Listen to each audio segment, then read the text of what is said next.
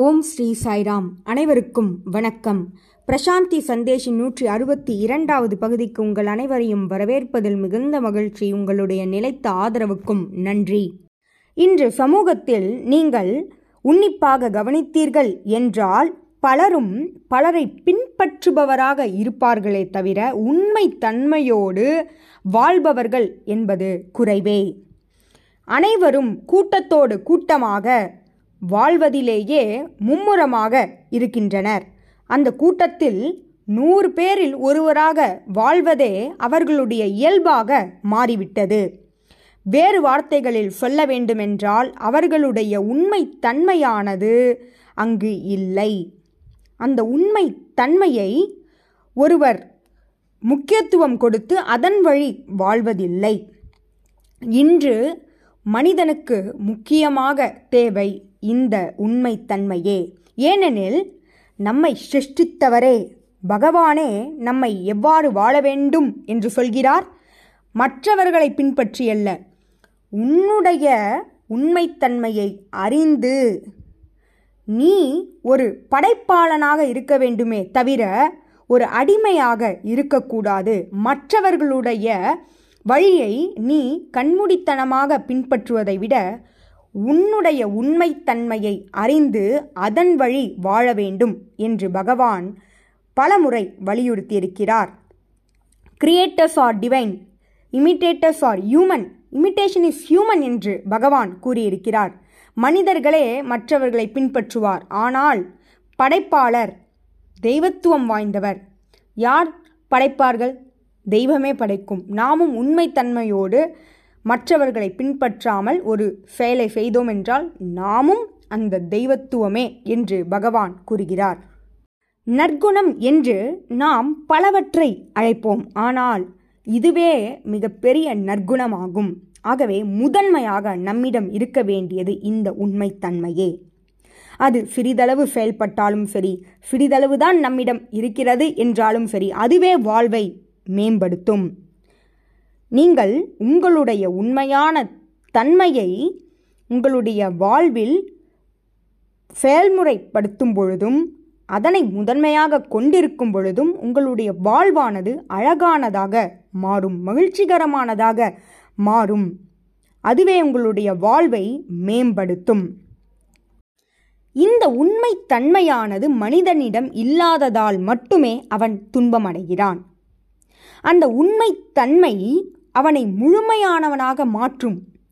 ஆனால் அந்த உண்மை தன்மையை அவன் பின்பற்றாமல் மற்றவர்கள் அமைத்த பாதையில் தானும் ஒரு கூட்டத்தோடு கூட்டமாக பயணிப்பதால் அவன் துன்பத்தில் மூழ்குகிறான். சரி இங்கு இந்த உண்மைத்தன்மை கிரியேட்டிவிட்டி என்று பகவான் எதை குறிப்பிடுகிறார்? இந்த உண்மைத்தன்மை என்பது உங்களை கடந்த ஒன்று உங்களுடைய கற்பனைக்கு எட்டாதது. அப்படியென்றால் உங்களுடைய அகங்காரத்தை கடந்தது. உங்களுள் இருக்கும் அந்த உண்மைத்தன்மையானது உங்களுடைய உடல் மனம் இவை அனைத்தையும் கடந்த ஒன்றாகும். உண்மையில் நீங்கள் ஒருவராக இருக்க விரும்புவீர்கள். உங்களுடைய மனசாட்சி உங்களை ஒருவராக இருக்கச் சொல்லும். ஆனால் சமூகத்திற்காக நீங்கள் இன்னொருவராக பிரதிபலிப்பீர்கள். போலித்தனமாக நம்முடைய வாழ்வை நாம் மேற்கொள்வோம். அதுவே அகங்காரம். அதனை நீக்க வேண்டும். உண்மையில் நீங்கள் எதுவாக ஆக நினைக்கிறீர்களோ உங்களுடைய மனசாட்சி உங்களை வழி நடத்துகிறதோ அதன் வழி இருங்கள்.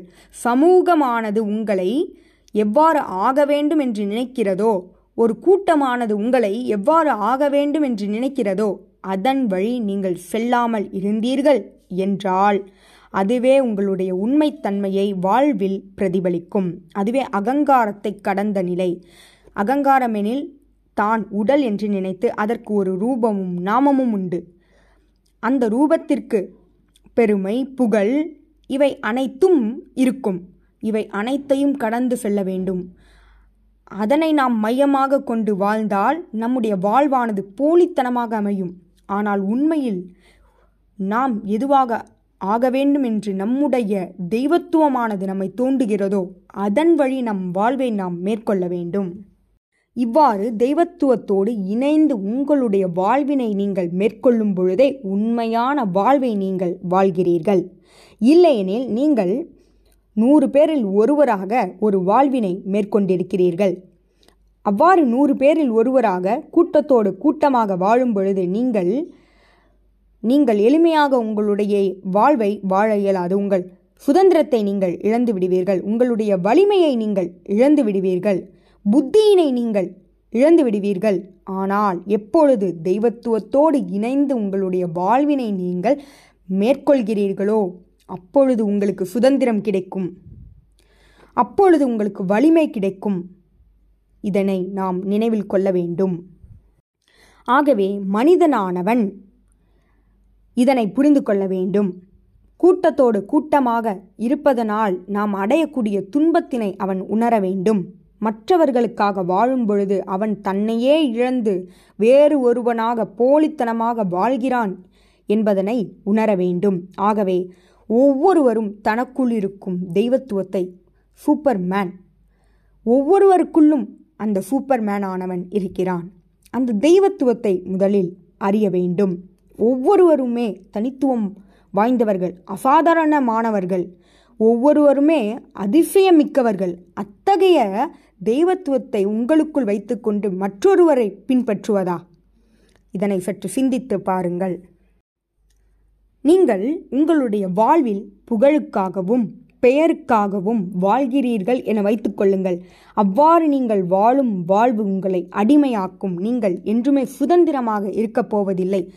உங்களுடைய மனமானது அதன் பின்னே வெறிகொண்டு செல்லும். எப்படி உங்களுக்கு அமைதி கிட்டும் சுதந்திரம் கிட்டும் வலிமை கிட்டும் நீங்கள் பலவீனமானவராகத்தான் மாறுவீர்கள். ஆனால் உண்மை தன்மையை பின்பற்றுவர்கள் பின்பற்றுபவர்கள் புகழுக்கோ பெயருக்கோ அடிமையாக மாட்டார்கள்.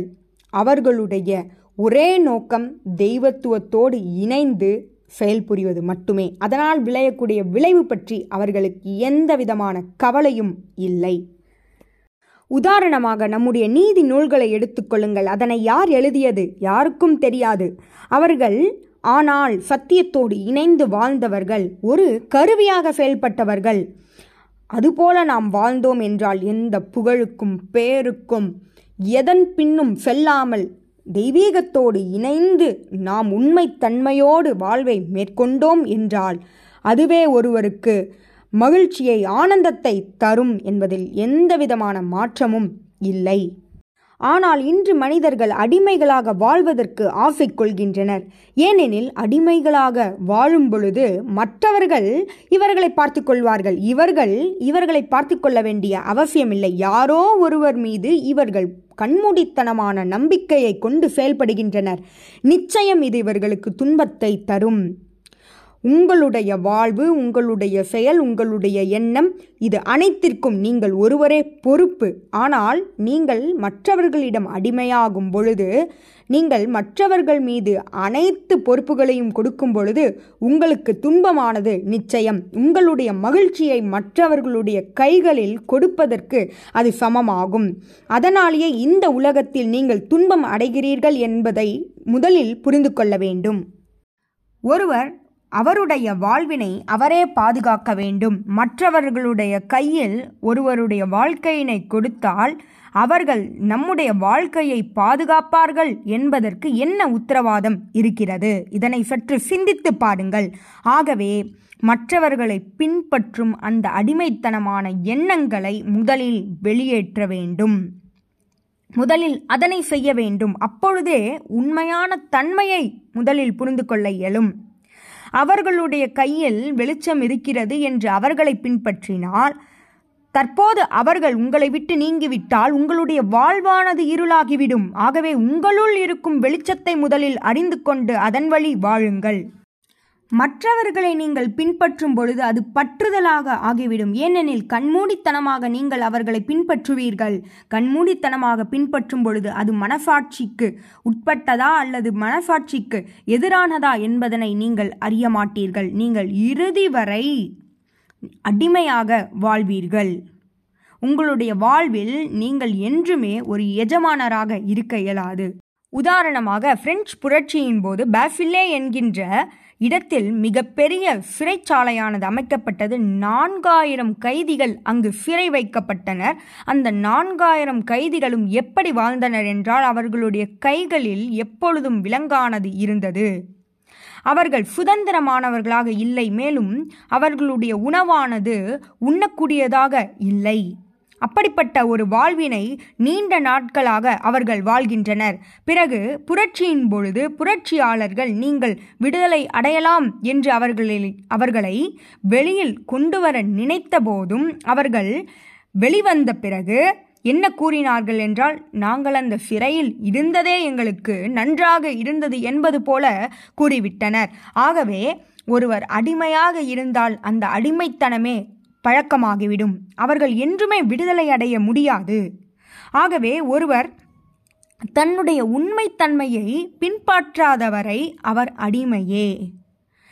உண்மைத்தன்மையை தெய்வத்துவத்தோடு பின்பற்றி வாழ்வினை மேற்கொள்ளும் பொழுது அவர் விடுதலை அடைந்தவர் ஆவார்.